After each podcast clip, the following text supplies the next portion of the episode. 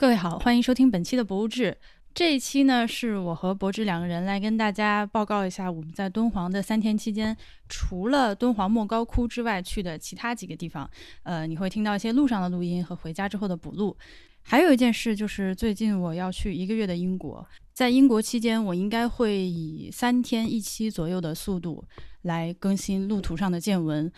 这个节目大家会有两种方式可以收听到，一个是在小宇宙上，我会开一个付费节目；还有一个是，如果你是博物志的年付会员，那么就可以在爱发电这个平台上博物志播客的主页听到。哪怕你的博物志年付会员的会籍已经过期了，只要你的过期时间是在过去一年之内的，都还是可以听到。当然，这两个平台它是不互通的，所以如果你真的就只想在小宇宙上听的话，那不好意思，还要麻烦你单独买一下。如果大家有什么对于英国旅行的建议，或者是你们特别想听我去看哪些博物馆，或者说不一定是博物馆，一些自然的风光啊、古迹啊，都可以留言告诉我。好，那接下来是本期的正片。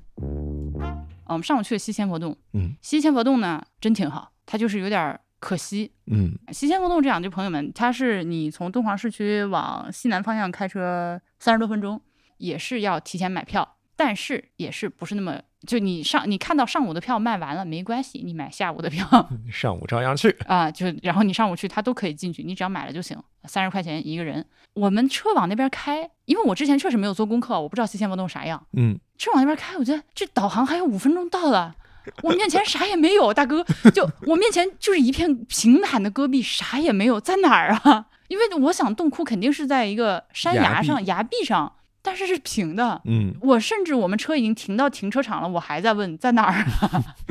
他那个，因为我一直以为它是一个地上的东西，嗯，我们把车停到停车停车场之后，我目之所及，地上的东西，like 十千米之外，电线杆子是地上的。对，我想我要走多远才能参观到这个景区？如果真的要走太远，我不去了，我回去了。结果没有想到，哦，你从停车场出来之后，一条路直开始，哎，往地下走，嗯。这里是剪辑中的晚莹，剪到这儿，我觉得好像没有说清楚。你们听起来可能觉得好像钻到一个地洞里的所谓的地下，对吧？不是这个意思，而是西千佛洞啊、榆林窟，他们都是在一个平地上被河水冲刷的凹下地面去的一个河谷，在这个河谷两侧的崖壁上凿出来的一个一个的小佛窟。所以你站在地面上望出去就是一片平坦看不见的，然后突然间你走到一个坎儿，往下低头一看，哦，原来他们在这个下面，是这种效果。然后绕了两个弯儿下去之后，原来它是在一个在地下的一个垂直的峭壁上。呃，一旦下去了之后，你的面前突然出现一片非常大的杨树林儿，然后地面上也会有一些水在流，其实就是党河在流过。它这个地方参观模式和莫高窟相似，但不一样。这儿你排队了之后，也是一波人放进去，然后他会告诉你们去哪个窟。比如说我们第一个去的十八号窟，然后里面有一个讲解员站在十八号里面等你。你进去了之后，他把十八号一顿讲，讲完了之后，他会告诉你，你出去之后去哪个哪个窟，嗯，然后你就顺着这个岩壁走，再走到下一个窟进去看。所以它其实是一个全自动参观模式，就告诉你去哪儿你就去哪儿，然后看完就出来。嗯，我有点冒犯性的说，就西千佛洞的这个工作人员全部可以被机器人取代，就来此刻现在就可以被机器人取代，嗯，呃，是这个程度的流水线操作。对，它那个里面你其实讲解员纯粹的背词儿。而且他的拿手电照的那个点，你能看出来，他真的是非常的熟练。那个地方照过不知道多少次，嗯，所以你可以放一个有录音机的机械臂，就可以替代他的工作。当然，我朋友们，我不是真的要鼓励说这个地方放一个有录音的机械臂啊。对，我我的我的点在于，咱们是不是可以没有充分发发挥人家主观能动性？对，就是咱是个活人，对，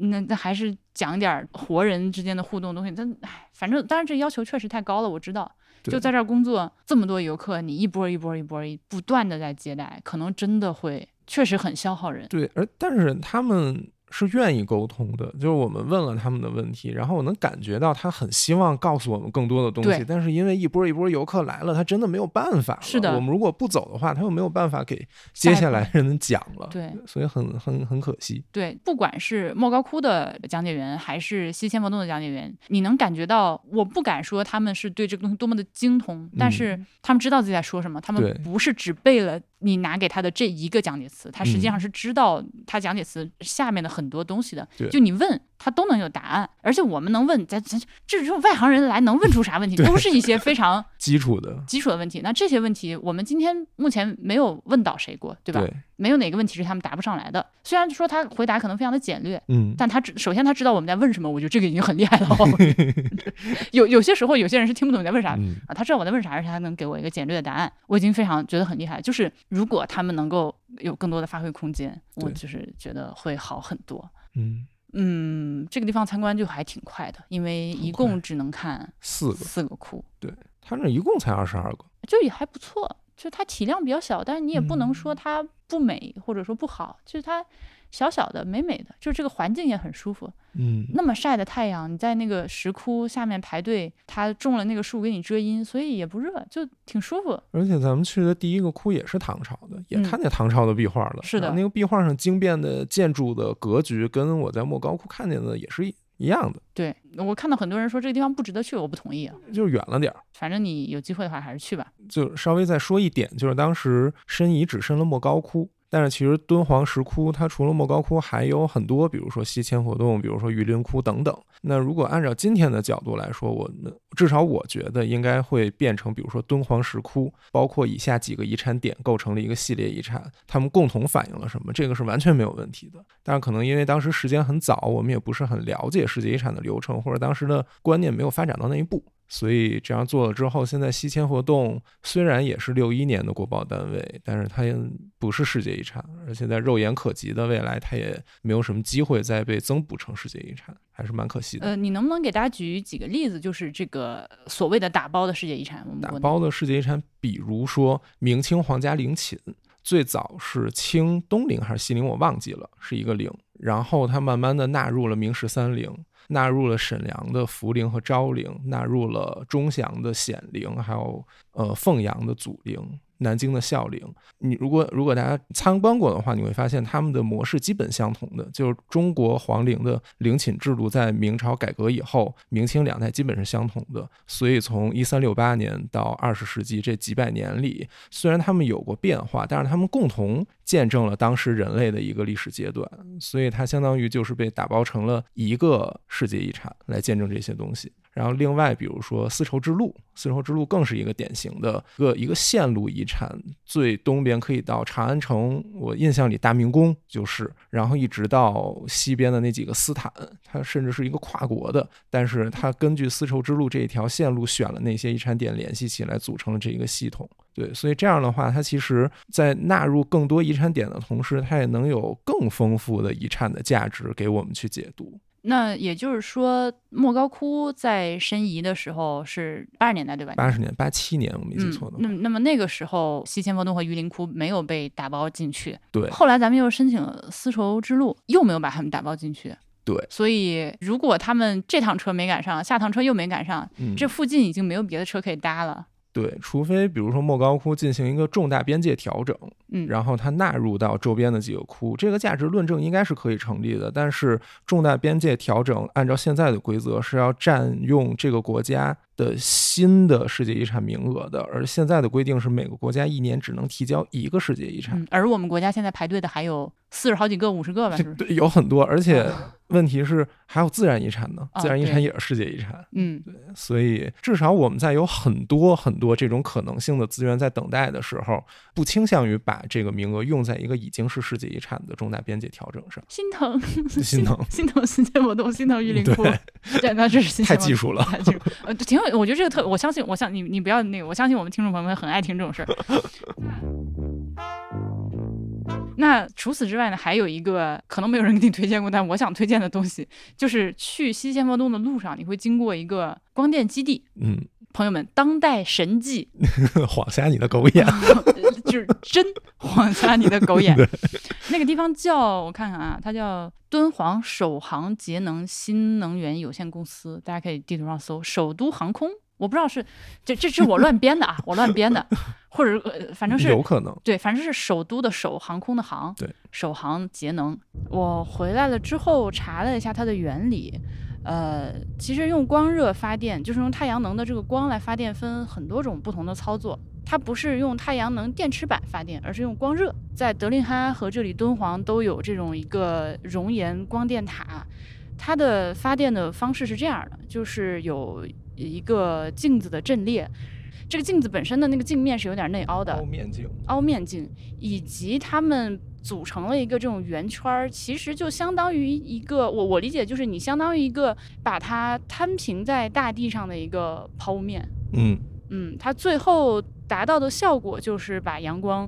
集中在中心的那个塔尖儿的那个顶上，而且这些镜子是可以跟随着太阳在一天中天空中角度的变化来扭转自己的方向的，来保证一直追着这个光把它打到柱子的中间去。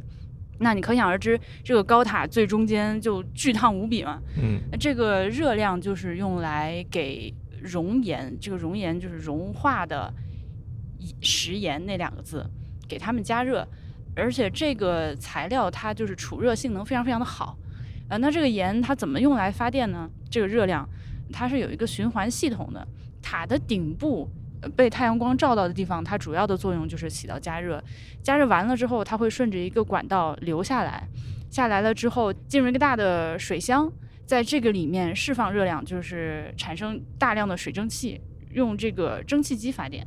它把自己的热量释放完了之后，再回到另一个相对比较低温的熔岩的箱里面，再被泵到顶上去，再次接受这个阳光的炙烤。由于它的这个储热性能特别的好，所以其实不光是白天可以发电，就到了晚上，呃，太阳下去了之后，这个它还是很烫，就哦，它剩余的这个热量还是可以继续再发电。哦这个好，就很厉害，而且这玩意儿确实是听起来就是一个一本万利的生意，对，而且它又不用开山拦河建水坝，它也不需要承担核电的污染。我我我觉得这个非常环保。对啊，那它不大面积推广的原因是啥？我还没有很理解，可能因为技术太新了。或者你比如说没有有有云彩的时候，可能就差点意思，它有云彩也可以，也可以，但是就是它不会不是很稳定嘛。就是比如嗯说天晴的时候，可能就巨厉害，然后下雨的话，可能就差点意思。那可能这个是要我再去研究一下，也不是研究，那，这个 这个你要去解决一下。我再去 Google 一下。我一开始以为它是一个那种死光，你知道吧？就是 很多科幻电影里面就描述过那种，你有很多个镜子，把那个太阳光反射到中间，然后一起变成同一束光束发射出去，就会把敌人搞死的那种东西。把这个光，就是那个高塔的最上面那个地方是它的这个焦点，嗯亮到反正你肉眼已经无法就是。这叫什么？你肉眼的曝光是无法往下调，就是你的肉眼的曝光已经调不下来了。嗯你用眼睛是看不清楚那个塔的细节的。嗯这个就是正经拍照啊，他还得看 iPhone，就是你，但是你把手机拿出来，对准那个塔尖儿对焦，然后把曝光拉到底，这个时候就会呈现一个非常梦核的画面，世界就暗淡了，但是有一个东西在发着圣光，就很像你做梦的时候会梦见的一种神奇的场景。OK，那个是可能是我今天的，这么说很奇怪，它给我带来的震撼感，我觉得和莫高窟可能一样。对嗯。是同级别的震撼，因为我觉得是人类搞出来的这种，你远远的在路上看到它的时候，你就觉得这个不应该是存在于现实世界，就好像是那种特效电影里面渲染出来的画面。而且由于围绕着中间这个高塔的这个板板儿给它反光，咱们所处的这个地区它是一个沙漠嘛，所以就是空气中其实有很多尘埃的，嗯，所以它反的那个光线你能看见，丁达尔效应。对，它会丁达尔我，excuse me，这是什么东西啊？而且那个地方它也不是什么，就是说，就我们其实因为就是 从北京过来的，有点担心说过去拍照会不会不让，它毕竟是个发电厂啥的，然后就发现啊挺好，就愿意参，就是它还有一个展览中心呢。嗯啊、咱就没空看，不然那个展览中心可能还挺有意思。然后有其实是有一些游客被这个东西神奇，你不能不被它吸引，嗯对吧？然后就开车开到旁边去拍拍照片，那个保安也还挺好，挺热情的，也没有说把门轰走，哎，赶紧走，对，就你可以拍，没问题。它就是个发电厂，帅气，帅气。我大家如果是自驾的话，一定要弯过去看一下。啊、嗯是可以到可以开到门口的。嗯。第二天我们的行程非常非常的满，一天去了很多地方。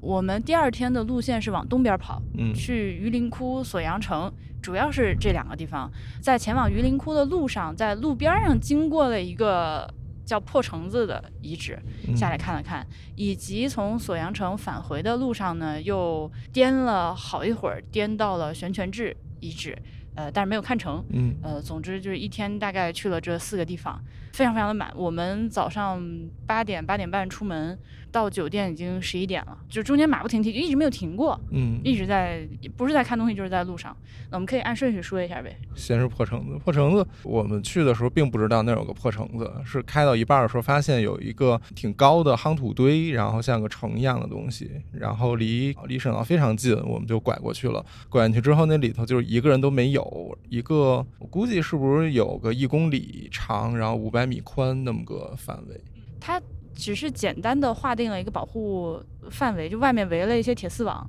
没有任何的景区的管理，也嗯没有工作人员在那个里面。你从大路上拐下去小路，呃路边有个小牌牌，上面写着“游客你好，前方有门，东侧有门”。对，然后我们绕到这个东侧看了半天，这也没有门啊。下车再仔细看，发现是铁丝网上有一个洞，而且那个洞呢是一个很高的洞，离地六十厘米高的一个洞，但是呢，一看就不是被人破坏剪出来的，而是刻意在这个地方剪了一个对洞，就是让你进出用的。可能是我见过最简陋的景区大门儿。而且人门槛也非常高，对，是的，迈一下。翻进去，翻进去了之后，我觉得这地方挺有意思的。我第一反应是还好小红书上的人不知道，或者说这个东西它在网上没有红起来，因为就它现在这个保护就几乎是零保护嘛，就完全露天，只是简单的扎了个网子，你随时还可以钻进去。它里面城池的地面是这个高低起伏不平的，然后长了很多的这个植物，四周的一圈城墙也。能明显的看出来一个四方的城的这个形状，但是相对来说比较残破。太阳好，风大，然后这地儿就是打引号就特出片儿。嗯，你如果想在这儿拍写真的 话，所以不红也好，不红也好，以及我们那个有一个插曲，我挺有意思的。这这个地方，你先请让我为我申辩一句，我真的没有看到任何的这个提示说你不准上去，不准攀爬，因为这个地方看起来都是野的。这城墙有一个坡可以上去，然后我们就走到了城墙的上面。走到上面之后呢，突然间来了一阵狂风，我回头一看，谢博士浑身颤抖、颤颤巍巍的趴在城墙上。而而且我面前有一个地藏菩萨的一个牌牌，那个牌牌的位置，我跟你说，就是没有那牌牌的位置就精妙绝伦，没有任何一尊佛像出现在没有原因的地方的感觉。嗯，他就是来渡我的。哎，这样一看啊，谢谢他。呃，正好在你爬到一个无法承受的高度，被狂风吹得要死要活的时候，你抬头，面前有一个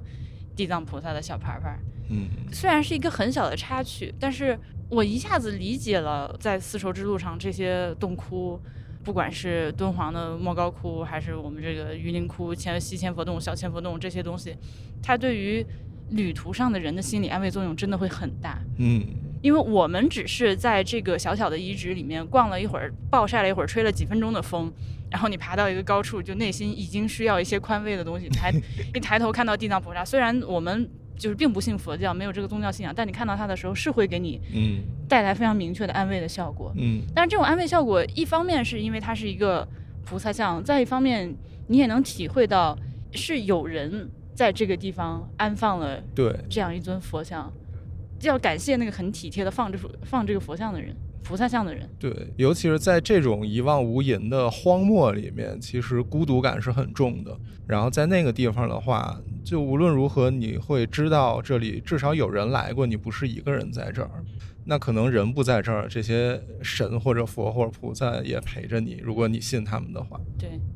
不信也可以暂时陪一下，我觉得。，对，可以暂时陪一下。嗯、就那种谢谢你们。谢谢你们。我们在这个里面简单转了一下，就是由由于我们都没有考古方面的知识，所以其实嗯看不出来这个城。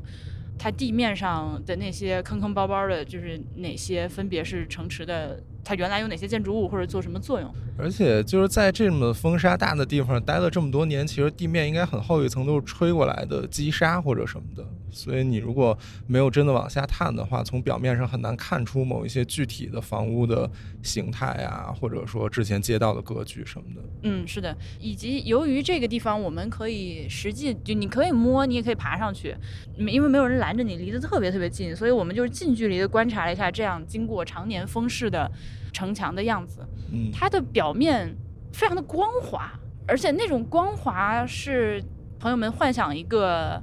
沙石泥土的堆，然后外面有人用很细腻的黄泥和成浆之后抹上去的那种感觉。嗯它干就好像有一层薄薄的稀的黄泥干了之后形成的一层膜，的那种光滑感。有那么光滑吗？我在想。呃，它不是它不是平滑，它是光滑。OK，我想不到，我想不到其他怎么描述了，或者我不然放张图你们看一下，感受一下这个。就它摸起来就是它不掉粉，不怎么掉粉，不掉灰。你你手拿你手上去一摸，你手上不会像比如说摸了那种灰土墙，就是一手的灰的那种感觉。啊，对，它没有那种灰，对，对它表面是感觉是有一种打引号的膜的感觉，就是那种质地。哦 OK，回家之后，我想到了怎么形容啊？它那个结构非常像马卡龙，马卡龙的外表面不是特别光滑的一层特别脆的脆壳吗？轻轻一掰开，里面的材质呢又是那种很疏松多孔的，就是那个感觉。呃，我们在这个里面城墙上还发现了几个洞，当时不知道干嘛的，后来其实在锁阳城的时候，基本上算是得到答案。嗯，那就再说，大家反正经过，如如果你从敦煌自己开车往榆林窟去的话，经过这个地方也可以下来看看。对，但是还是还是不建议大家往上爬了。确实，一方面它挺危险的，另一方面确实，嗯后来我们出来之后看到了牌子说别爬，对，对不对不起，对不起。呃，然后就去了榆林窟，非常非常的惊喜，对，它的参观体验太好了。嗯，它的环境是我最喜欢的一个。它大概的意思就是，呃，榆林河在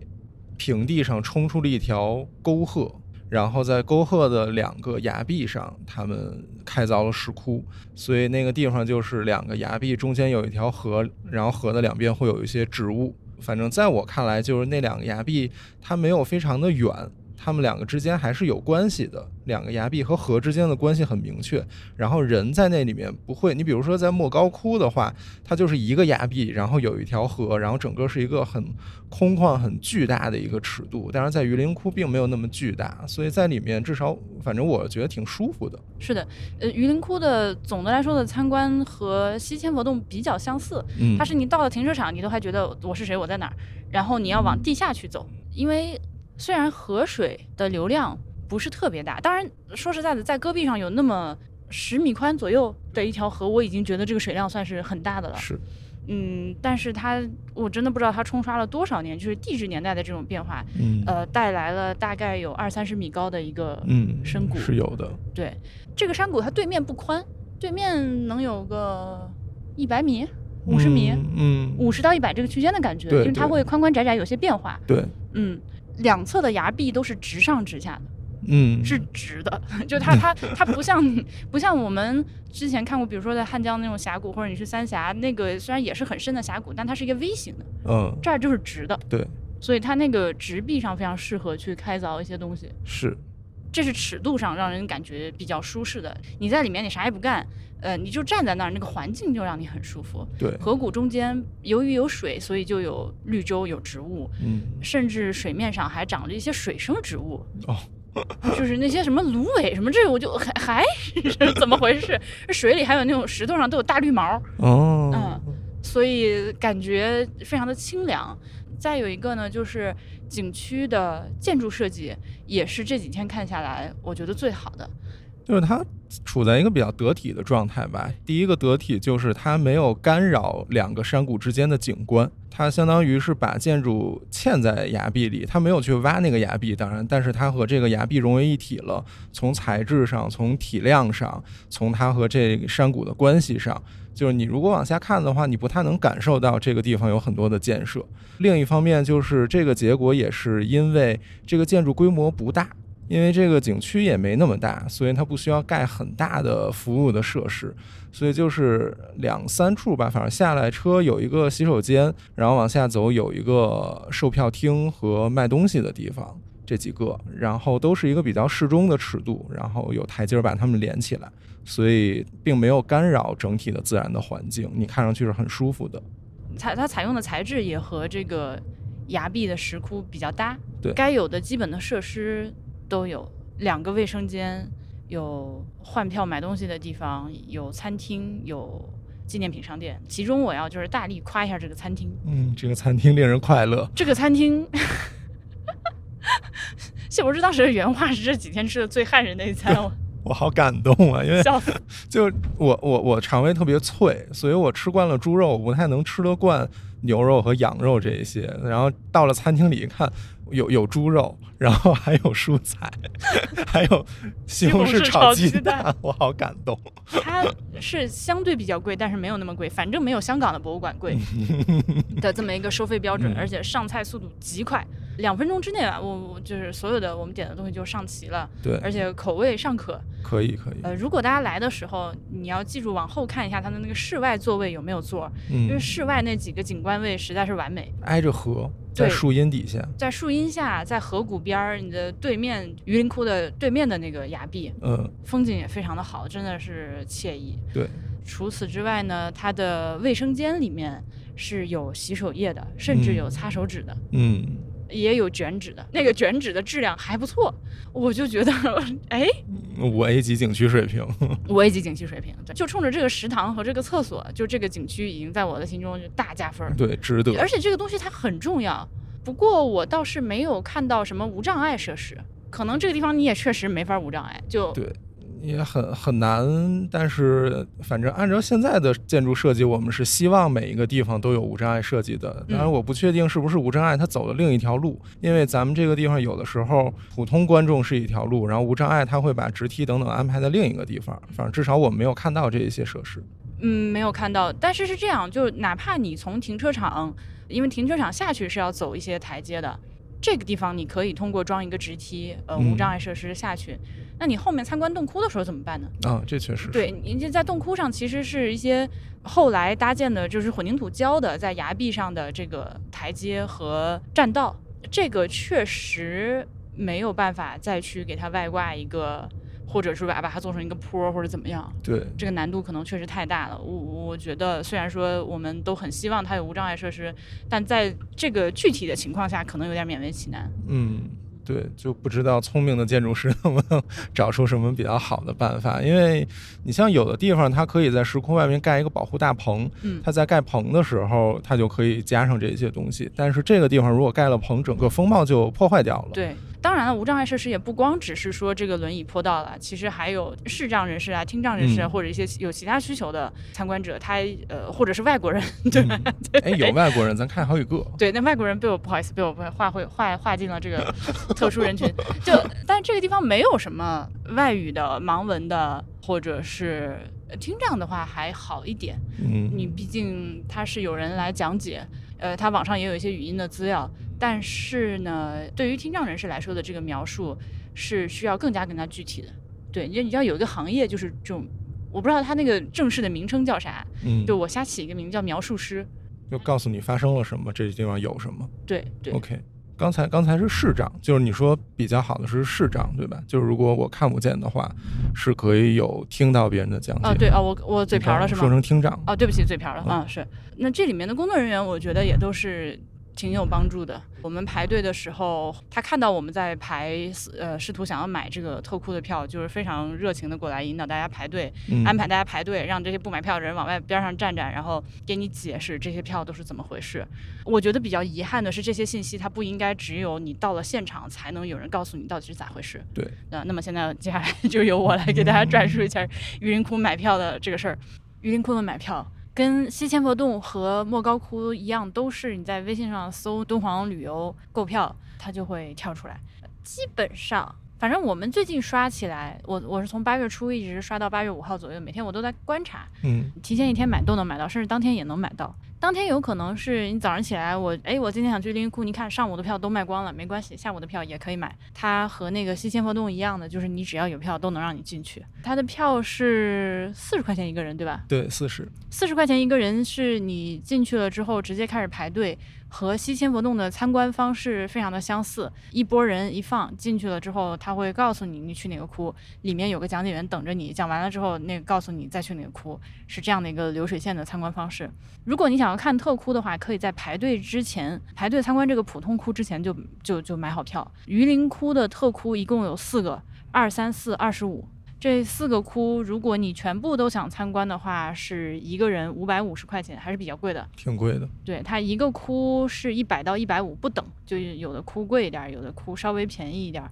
我们是大概中午十一点四十左右到的，下一场是十二点半，再下一场是两点钟。当时十二点半的这一场二十五窟卖光了，两点钟的那场二号窟和二十五窟都卖光了。其实它所谓的卖光，就是它每一批放进去的人数是有限制的。对，它到了那个量就就不再让你进去了。所以其实我当时已经做好了准备，我就大出血五百五一个人进去把四个窟都看了，结果并没有成功的买到。然后它还有一个时间安排的问题，就是你买完了票之后，嗯，比如说我们不是十一点四十到的嘛，那这个时候你买了十二点半的特窟参观的话。你就要做一个抉择，是在旁边混一混，等到十二点半先看特窟，看完特窟看普通票，还是呃赶紧去排队，着急火燎的先把这个普通窟看了，再回来参观这个特窟？因为特窟它不等你，特窟说十二点半开始参观就开始走了，你如果那个普通窟还没有参观完，回来就会错过很多东西。对，而且不一定跟得上，不一定找到，你不知道那是谁了都。因为他当时，比如说我们十二点半那场分了三个讲解带。三个讲解先去不同的窟，所以后来走着走就乱七八糟的。如果你没赶上刚开始分组的话，就会很麻烦。带我们的这个讲解员呢，他是二三四二十五这四个窟他都会讲，但是他这一组人里面并不是呃大家都买了四个窟的票。事实上，他带的这一组人里面有人，比如说我买了二四二十五，或者有人买了三和二十五这两个的话，在他带我们这群人去讲解没有买到票那窟的时候，你只能在外面等着。我一开始以为，那咱不开就往里混吧，反正就这一波人。结果 是我想多了，就每一个特窟进去之前，你都要把你在那个特窟购购票的那个黄色的单子拿出来，人家给你盖个章，确定一下这个窟你买过，他才会放你进去。就是你买特窟票的时候，他会给你一张黄纸，那个纸上会写你买的，比如说二三四这三个号，然后你在进每一个二号、三号、四号之前。门口会有一个人拿小戳看你这上有没有这个数，然后盖戳你才能进，所以管理还是比较严格。对，而且它这个流程其实设计的也挺好，也是因为榆林窟这边总体来说参观人数比较少，其实它它可以经得起这种比较细化的管理。对，最后呈现出来的效果也比较有序。反正都管住了，嗯，就是在过程里，有的游客看完就觉得，哎，这是啥？我也进来看看，然后就会被发现说这个您没买票进不来呀，然后就被请走了。嗯，尤其是莫高窟和榆林窟，它对于这个手机的管理都非常的严。它的说法就是。其实我们那个讲解员他就说，你手机你就不要拿出来，对你一拿出来，我就没有办法专心讲解，我就得盯着你这个手机有没有拍照。嗯，你还不如就收起来，是是这么一个比较严格的管理的情况。但话又说回来，我也看到有人在讨论说，这个地方到底应不应该这么管啊？这这个其实博物志早期的节目讨论过好几期，是类似这样的事情。我这两天参观这几个洞窟，我觉得人多的时候确实不太行，但是人少的时候呢，尤其是。并不是这种洞库洞库才这段可能要剪掉，就它并不是就是对你的闪光灯那么敏感的东西，嗯，所以其实你拍拍照，在不影响别人参观的情况下也无所谓，而且这个东西也不存在知识产权这回事儿。但其实现在博物馆不让拍，更多的还是出于所谓知识产权那个方面，就是它我我的理解啊，这是我自己的理解，我不代表任何任何机构。其实他们就不存在这问题嘛？几千年之前的人做的东西，然后属于国家，对。呃，现在越来越有这样一个趋势，就是大家要把捏在手里的这些文物的知识产权，给它重新建立起一套，就是新的这个这个这个图像的保护。对，嗯，你你要说你是有官方的摄影师来给他拍了照片儿，呃，或者说比如说我们之前在说到莫高窟的时候，你做了那些扫描，你这个东西你是你是有知识产权的，是因为你付出了你的脑劳动。有一个我自己经历的，就是智花寺最早它也是不让拍照的，而且我记得当时我在那儿讲解的时候，还看到有观众写了整整一页 A4 纸留言去论证我是有权利拍照的。嗯，现在他们就放放宽了很多，就是你可以随便拍了，只要不开闪光灯就行。嗯，所以感觉这两方面都也有同时在进行。这也是剪辑中的婉莹。我关于拍照的事情，为了防止大家误解，我再补充两句，就是我在我们在莫高窟一张照片也没有拍，窟内啊，而且我也不鼓励大家，就是你不要拍照，人家告诉你规定不要拍照，你就不要拍照。这里面有很多的原因，尤其是对于像莫高窟这种人流量非常大的景区呢，我我个人认为。除了版权保护之外，还有一个就是管理的问题。如果大家都在里面拍照的话，绝对会乱套。但是做了这么多年博物志下来，我也觉得其实是不是应该一刀切禁止拍照这件事情，在具体的博物馆里面，真的需要更加灵活的去考虑，或者我们也可以有其他更好的替代方案。那说起来，其实我们离上次讨论这个话题也那么多年过去了，不知道大家想不想听？我们再重新以二零二三年下半年的这个时间再来看一看在博物馆拍照这件事呢？榆林窟就给大家说到这儿吧。就榆林窟的推荐指数非常的高。嗯，呃，我觉得来了敦煌，除了莫高窟之外，我个人认为是必须要去榆林窟的。哦，这么高的推荐指数，相比起什么西千佛洞啊，嗯，呃，这确实是像鸣沙山和月牙泉，就这种就不属于我这种弱鸡的活动，根本就 爬沙山真的再见，我这趟根本就不打算去。那除了莫高窟之外，第二个我认为需要去看一下就榆林窟，但是呢，我也实话实说，就是它的讲解水平是可能比较参差，嗯，呃，不是可能就是。比如说带我们参观特窟的那个讲解员呢，我就觉得他他一边讲，我很多东西就在皱眉头，然后就频频摇头，就觉得哎。后来我就没有再怎么听他讲，就是我充分的利用在这个窟里面每一个窟活动的大概十分钟的时间，我就赶紧自己去看。虽然说可能由于光照不足，所以看不清太多细节，但就努力的睁大 眼睛在看，因为他讲了很多，实际上是和窟和这个窟关系不是很大，和一些演绎的东西以及一些附会的东西。嗯，或者说，比如说咱们在三号窟那个特窟里的时候，他一直在讲那两个水月观音，但是对于我来说，因为我是学建筑的，那个两侧壁上。经变画里的建筑形象可能是我更关心的，但是我比较惊讶是他对于这两侧壁的经变画几乎是只字未提，所以后来我花了很多时间自己在看那个建筑的状况。他的这个特窟讲解主要其实大部分的时间是花在了这个窟它为什么著名。嗯，就大家提到这个窟的时候，一般都提到它哪个亮点，然后他就会花比较大的篇幅去专注讲这一个亮点，其他地方其实不咋讲。嗯，所以到后面就搞得我觉得这个还，嗯，如果单说讲解的话，他只是在里面待的时间更长。是，呃，至于说讲的好不好，我就姑且这么肤浅的说的话，那我觉得其实和普窟的讲解没啥区别，没什么区别。而且普窟讲解，我要夸有一个姑娘，单从讲解的技术上来说，她能够吸引大家的耳朵。之前在一个窟里蒋杰已经讲了一些东西，然后在第二个窟里那个妹子又讲了一遍，但是明显这一次大家就更被他吸引住，然后跟着他的逻辑去看这些东西，并发出感慨。是的，呃，我们连续看两个窟，都提到了宋朝在这个地方画壁画。嗯，他应该说说宋朝准确吗？就是当时跟宋朝平行，对，控制敦煌的一个曹氏家族啊，是的，就是同一个时宋朝那个时期那个时那个时间段，在榆林窟这边作画的工匠，他们会把图案画在纸上，然后把这个纸呢拿针戳出，沿着线条戳出一个一个小洞，嗯，然后把这个纸铺到墙上去，往上拍过去一些粉末，透过去，这样就在墙墙壁上形成，就是有点像连线画画那种小朋友那个那个点点那个点点。然后再把它连起来，这样的话就给起稿工作减轻了很大的工作量，而且还可以就是批量复制同一个图案。就是这个东西在前面一个窟里面那个讲解员讲了一遍，好，我听明白了。到下一个窟换了一个说话更加清楚，然后气。句的比较足，对，就他一开始说话，你就大家都开始听他说，而且普通话也更加标准的这样一个讲解员，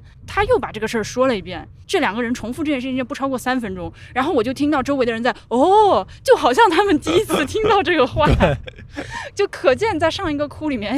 你相对懒散一点说这个事儿，就根本没有人听你在说什么。嗯，所以哪怕只是站在窟里面，这个迎来送往的一遍一遍的倒这个词儿。人和人之间还是有很大的区别。是的，所以我们那天不是说西千佛寺，我们那天不是说西千佛洞里面现在就可以换成一个机械臂加 加加广播嘛？就就在这个在榆林窟这里，你就能体会到，你如果不想被一个机械臂加广播取代，这样一个简单的重复劳动的工作也能做出好坏来。对，有办法。是的，讲解就这么多，我觉得。那你要谈一谈你对榆林窟里印象最深的那种感受性的东西或者什么吗？我对榆林窟最喜欢的还是它的窟外面那个河谷，我很喜欢。OK，窟内的画作，我们看的这几个窟美是很美的，但是我个人的审美还是比较喜欢敦煌的那种比较粗放的，就是构图不要那么精巧，线条不要那么精妙的那种东西，还是还是洒脱一些的画更符合我个人的心意。嗯像这里有这个水月观音，还有文殊变、普贤变这种，那就是非常著名的作品。嗯以及还有呃，我们他不可能让我们进去参观，就特别精美那个千手千手千眼观音，就是、呃的那个观音洞，都是特别精美的，所以不是我个人的审美取向。我当然觉得它很美，我看到嗯也会赞叹，但是就是也可能是因为我了解的不够多，没有像莫高窟那样做一点功课，嗯所以在不了解的情况下，只是通过这个美术风格去欣赏它的话，不能给我带来更多这个感情上的共鸣。嗯对，OK，我猜，如果我下次来之前再好好的就关于榆林窟再读两本书，然后再去看的话，肯定会更喜欢。嗯。我自己其实有两点，第一点是咱们去特窟的时候，那个讲解提到了有两个窟里，第四窟和第三窟都有密宗相关的坛城的壁画，但是他没有做更细致的讲解了，这一点我觉得有一点遗憾，因为我印象里咱们在莫高窟里看到密宗的这方面的东西是几乎没有的吧？对，呃，很少很少。对，然后这里不仅有坛城，还有绿度母什么，当然他讲了绿度母，但是我就觉得，其实作为一个在丝绸之路的要冲上的一个石窟，这一点是非常能体现不同文化和价值观交融的一个特点，就是你既能看到汉族的传统，那个穿着宽袍大袖的观音，你又能看到绿度母那样的，明显是藏传佛教或者印度那边风格影响下的一些宗教。是的，甚至在一个窟里的壁画，它能够汉藏结合，就都有对，呃，又有坛城，又有说法图这些东西。但这所以这个我就是觉得导游在敷衍我们的地方，他就说，因为这个密教啊，什么叫密教？就是秘而不宣的宗教，哎，所以就是这个。我们这个不不修习他的人，言语无法说清，你不知道他在干嘛，所以我也跟你说不清，你们就看看，他就会他就会这么说，我就觉得，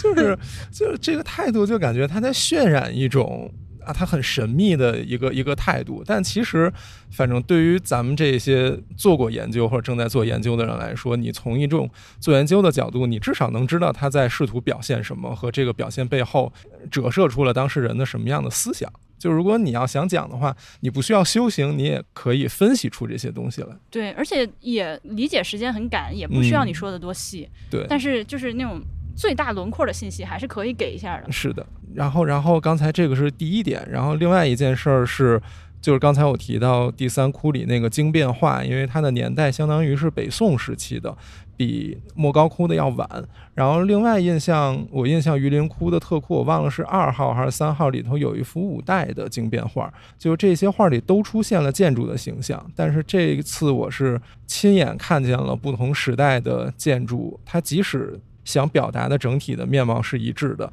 但是在它对建筑具体构造的表现上，五代和唐可能比较像，还是一个带有透视的建筑的形象，但是你能明显感觉到它那个透视的感觉就不太一样。那另外到了更晚期北宋初年的那一个，它完全就是一个有一点像正立面图那样的界画。拿尺子比着那种横平竖直的感觉，那个你如果说的难听点，就是它很匠气，就是确实能感觉到这种匠气。但是另外一方面，就是你能感觉到这种绘画角度对建筑角度呈现方式的变化，它能影响到这个画给你的感觉，然后影响到它整个主题的表达。所以我觉得，如果能把这些东西放在一起去比着看，也是挺有意思的一件事。嗯，那此处我要把你提到这个拼一下，我觉得我们有必要的回家之后，你把你说的这几幅图找出来，然后咱们 就是对着正经图。节目里对正对正着图对着图再给大家再再解释一下你具体是什么意思。，OK。好，现在是回来的补录，咱们就给大家举两个例子。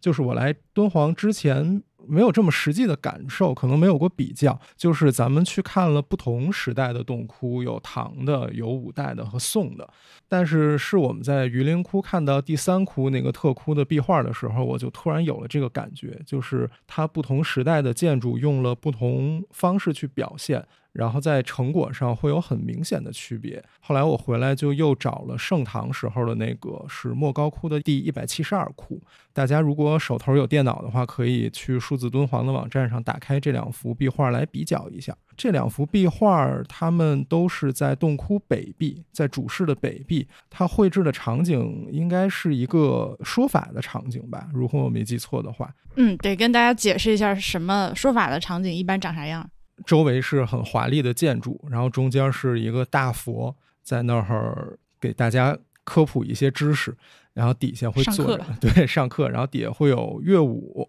然后会有听众，所以就整体呈现出一个很很堂皇的场景。说法图它是一种壁画的门类，就是在中间讲经说法的不一定，应该说不一定是某一位佛，然后这个是历朝历代都有的，就直到现在，其实你搜说法图还有很多现代的创作。嗯，呃，我刚查了一下，第一百七十二窟敦煌的这个是观无量寿经变，第零零三窟的是一个净土变，但是它们的核心都是一个说法的场景。如果如果我没理解错的话，我也是这么理解的。整体的结构就刚说的，整体的结构就是我不能说背景，它就处在一个建筑的庭院里，周围有很多建筑，但是中间是一个庭院，然后那个佛祖就在庭院里，那些人物也在庭院里，所以是一个很很丰富的，有人有建筑有飞天，然后周边有装饰花纹的这样的一个很很丰富的壁画。我把这几幅壁画的链接都放在 show notes 里面，大家点开一看，你基本上看个两三幅，你就知道我们是什么意思了。它是一个有非常有格式的，对，在我看到榆林窟第三窟的那个比较晚，是北宋时候那个曹氏家族主导画的壁画的时候，我就一下感受到了一股匠气，或者说就是一种很、呃，它不它不活泼。就是我们先从这幅开始吧，这幅它整个是一个，或者说它是一个透视很小的壁画。它并不是以一个很夸张的透视，就是你好像真的身临其境的那种感觉。就是大家可以想象一下，如果你离一个建筑很近的话，你能够很强烈的感受到这个建筑屋檐儿的翘起来，然后这个建筑的那个透视感，它的纵深感是很比较强的。但是如果你离一个建筑非常非常远的话，你就不太能感受到这一点了。你感受到更多的可能是那个建筑屋檐它平直的，柱子也是垂直的，就是离你更有距离感。所以当时我看到榆林窟第三窟的这一幅壁画的时候，我的感觉就是这种离我很远的感觉。这个壁画里也有透视，比如说这个壁画左右的两个楼阁，它都表现了透视，但是它的透视表现的都不是很强烈。你看到的基本上是这个建筑的立面，对它所有线条都是横平竖直，都是直的。对，有没有一种拿超长焦镜头去从很远的地方拍的那种感觉？对对对，就是就是这种感觉。就这样的好处可能是稳定，但是它的坏处就是它的感受，这幅画带给你的那种感受力和冲击力就会小很多。所以就是一个很冷的、很很平稳的状态。但是如果大家切到敦煌第一百七十二窟的话，你看它那个壁画的透视就非常明显。这个透视从整个庭院的透视到所有单体建筑的透视，它后面几栋建筑的屋檐都是翘起来的，它在表现这一点，就好像你在嗯，接近它，或者你在接近它这个过程里，然后你可能是抬着头在看，就感觉它离你是更近，它能更直接的触及到你心里的某一种状态，去引发嗯那种情绪的共鸣。这个是建筑的方面，另一点就是人物的方面，比如说还接着说莫高窟的这一幅，它的人和建筑的关系是更紧密的，或者说它人物在画面里的占比是更大的。你比如说中间的这几个佛更大，它对后面的建筑有很明显的遮挡关系。有前后关系，然后你能感知到它在这个庭院里的位置是什么，包括前面的那一些乐舞，它和那个佛这两个台子之间的关系是什么。但是到了榆林窟里的话，你看那些人，他和建筑就没有什么互动。他是在这个庭院里，也是在这两边那个楼的那个一层里，他也有画人，但是这个人就没有那么多和建筑的遮挡关系，或者说在绝大多数的情况下是建筑把人给挡住了。就是你感受不到这种互动和这件事情正在发生的场景。这整幅壁画给我的感觉就是这件事已经发生完了，然后我在回忆它，在这个过程里，我隔着一个很遥远的、可能有一点模糊的、没有办法真正触及的距离，然后觉得哦，这是有人有楼，然后曾经有这么一个场面。但是在莫高窟一百七十二窟里，你能感觉到它是正在发生的，你正在看着这些人在这儿说法讲经，然后吹拉弹唱什么的，就这个画面整体更热闹一些。所以就是我真的去到那儿之后，就很明显的感受到了，果然不同时期在艺术的表现上是有很大的区别的。不过你要这么说的话，我倒觉得榆林窟的零零三窟不能说它不好，就是嗯它嗯表现出来的这种疏离感，或许可能是宗教上的一种追求和表达。嗯，有可能。对他如果追求这个的话，那恭喜他，他做到了。然后，呃，我们刚刚作为例子举的这个莫高窟的一七二和榆林窟的零零三，他们各自有透视。但是我发现他们和绝大部分中国古代的涉及到建筑的绘画都一样，就是它这个透视总是有错误的，各种各样的错误。嗯，就有些地方就很奇怪，比如说这个零零三窟左右两边的这个楼阁，这是啥？这个 我也说不好。但是你看唐朝这个透视，它也不也不是准确的，但是它就会也不是。对对，它那个比如说最后面远方的左右两个那个角楼的那个，就完全是这是对。然后从这儿出来了之后，我们去了锁阳城，对，开了很久很久的车，然后路上的这个风景，昨天我们的公路旅行让我第一次比较深刻的意识到了绿洲这个东西，嗯，对，它真的是你在一片地面是纯平，或者有的时候是边上有一些大沙山和那种石头山，就是除了那种特别小的那种耐旱植物，就没有什么绿色，就完全黄沙黄沙一片。而且绿洲的出现总是那么突然，对，突然一下你发现，哎，前面有片绿，嗯，因为这个地方甚至有小河流过，然后开始有几只小鸟在呃有的城镇，他们可能我不知道这个里面人类就是参与绿洲的这个保存的工作能起到多大的作用。反正就是比如说我们到了瓜州，到瓜州之前那个镇叫什么？有个镇有就中间有个小小小小亭子，我们围着它锁阳城镇。比如说像锁阳城镇这样的一个绿洲。我不知道它是由于它是一个绿洲，所以我我相信它一开始肯定是因为有个绿洲慢慢形成了镇，是，对，但是后面再去在锁阳城镇的这个范围内开车的时候，会有那么一会儿暂时忘记自己处在戈壁沙滩之中，嗯。因为它道路的两侧种着这个呃行道树，嗯，然后也有比较大片的农田，农田总是绿油油的，他们也嗯是有搞到水来种这些农田。包括如果是听了《别来年见》的朋友们呢，你就知道我马上要开始种洋葱了，对吧？然后我就在锁阳城镇的郊外看到了一大片洋葱田，他们正在播种洋葱，就是今年准备要越冬的那些洋葱。然后你再往前开一会儿，突然间呃没有一点点这个预兆，又变成了戈壁。看到绿洲的时候，那种安心感真的是发自内心的快乐。就虽然我们是在一个汽车里，有空调，车上也有水，你也知道一会儿会到达一个目的地，你是安全的，嗯但看到绿洲的时候，还是会获得一种欣喜和抚慰的效果。嗯，是这样的。然后路上我们就经过了一个有小溪的一个非常非常小的一个小迷你版的绿洲，然后下去在水边看了看，那个感觉很有意思，就是有水、有植物、有树、有绿色，但是两边的山就是光秃秃的那种戈壁的感觉。那个那个不是小溪哦，那个是榆林河，哦，对不起，榆林河。那个就是把那个榆林窟切出来的榆林河，它它反正它水量确实不大，就就嗯就是你如果放到东部和南部的话，确实会只是管它叫小溪而已。嗯锁阳城的话，就这哎，就反正这地儿就是属于那种你一辈子只来一次的地方，门票还挺贵的，它好像是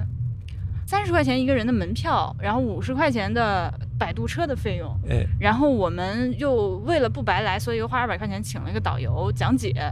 这样从坐上摆渡车绕一圈是将近一个小时，五十多分钟的时间。我觉得反正这个二百块钱的讲解费呢，确实是属于基本上是绝大部分是辛苦费，对，太辛苦了，因为这个地方的风，哇，哇，我的天灵盖要被吹得掀起来了。它是这样的，它那个风能够顺着你的鼻孔 吹进去，吹到你捅核酸的那个地方。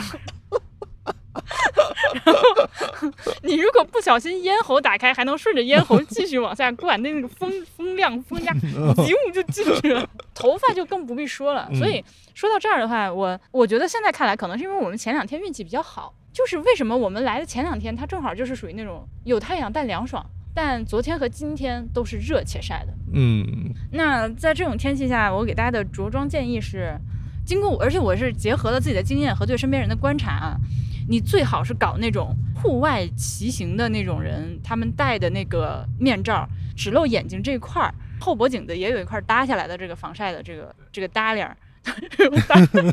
火烧，或者，而且还不能是那种能被风吹掀起来的搭链儿，嗯。得是那种基本上它是一个筒筒，你就钻进去，那个布能够足够窄、足够长，把你整个脖子包裹住的那种防晒的设备。对，因为如果你戴了一个，比如说我最近特别喜欢那个安高若的一个钓鱼的帽子，它很遮阳，檐儿也很大，材料也很好，但它后面是一块软布，它就会飞起来，飞起来。然后就导致你后脖颈子还是会挨晒，包括什么手上、腿上和脚上全部都得穿上长袖长裤的衣服。还有墨镜是吧？这个因为外面又吹又晒的。我我我去锁阳城的时候，我想咱们有摆渡车，那我就没有拿什么别的长袖的东西。我还特别觉得自己对自己负责任，我为防不测，我就拿个遮阳伞吧。哇，那个伞精彩，哎，我那个伞，那个伞在锁阳城的内城的城墙上面，我就跟放风筝一样，要飞回上海了。就是这个伞，但凡大一点，我就能上天，就是那种风，那不能不打。嗯，我就是强行把那个伞就摁在手里，他哪怕先翻过去，我也不放手，就是要靠那个伞最后的一丝丝阴影把我的脑袋给遮住，不然真的会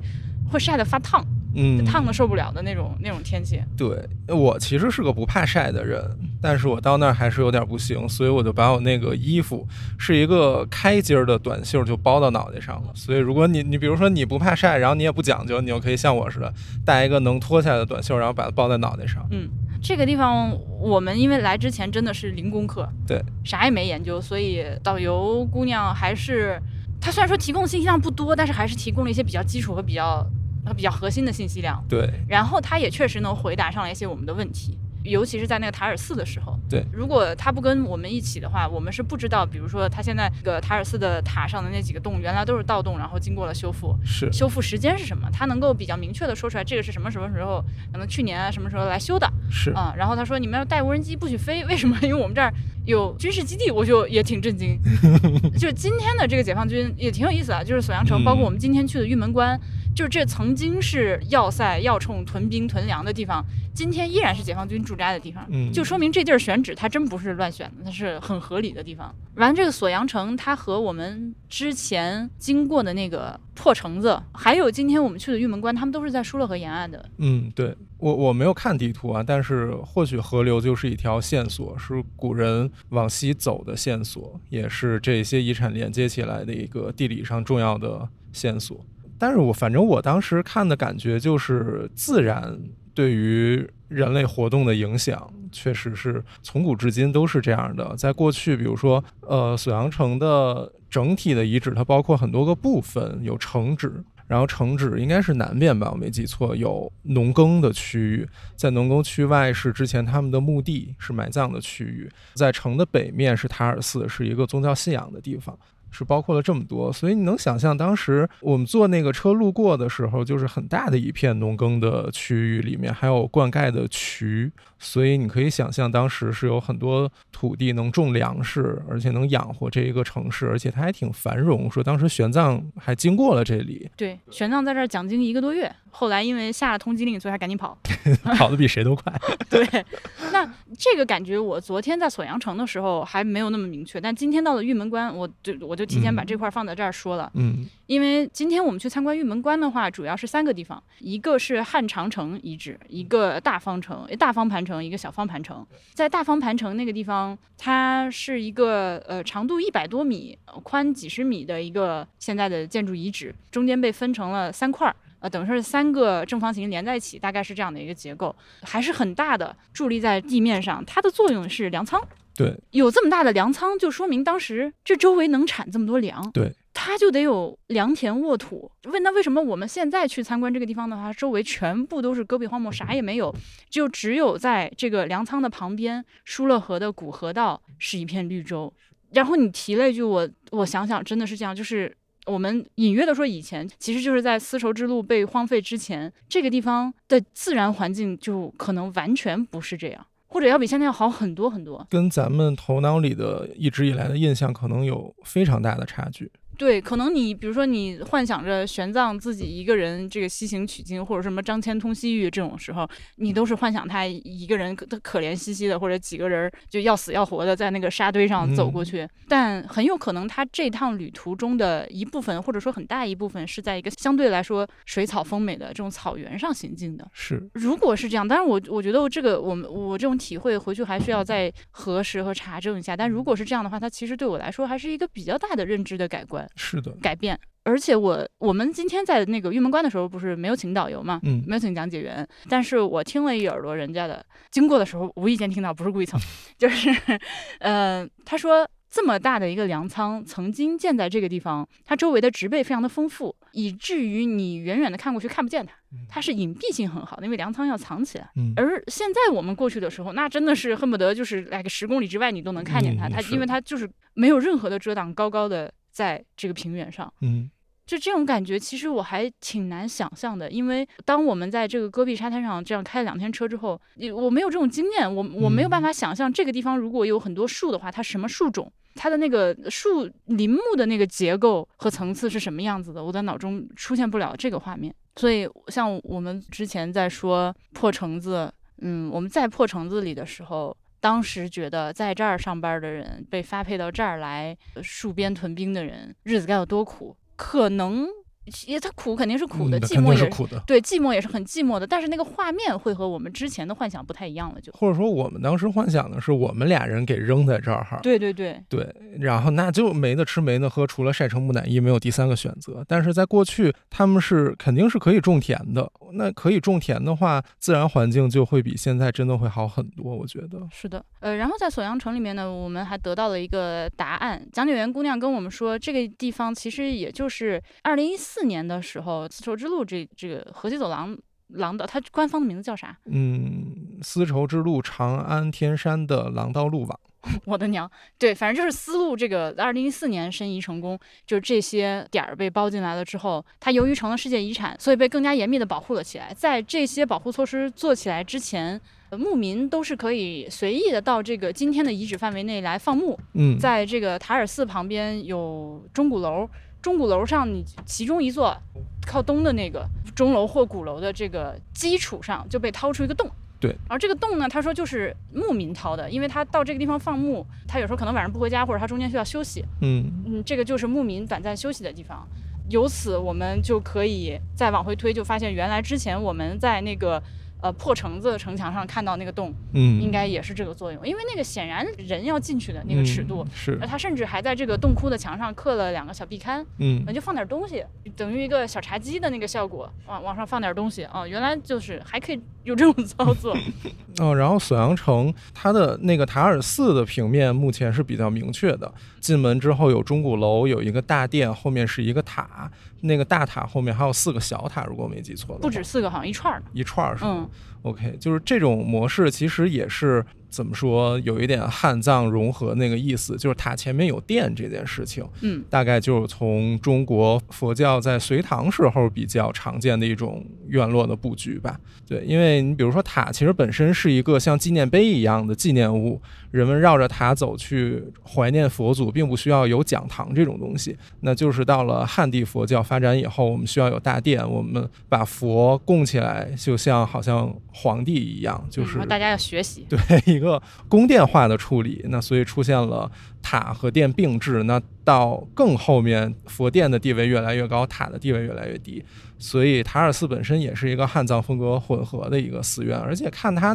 至少后面那几个塔的基座，感觉就是一个藏传佛教白塔的样子。嗯，它底下是须弥座，上面是一个大肚子，可能上面有叉，但是现在只剩下底下须弥座和大肚子的部分。当然，这个我也没查更多资料啊，只是这个感觉。然后我们就往敦煌市区回来，回来的过程中去瓜州吃了个晚饭。嗯，瓜州的瓜是真甜，是，它不愧叫瓜州，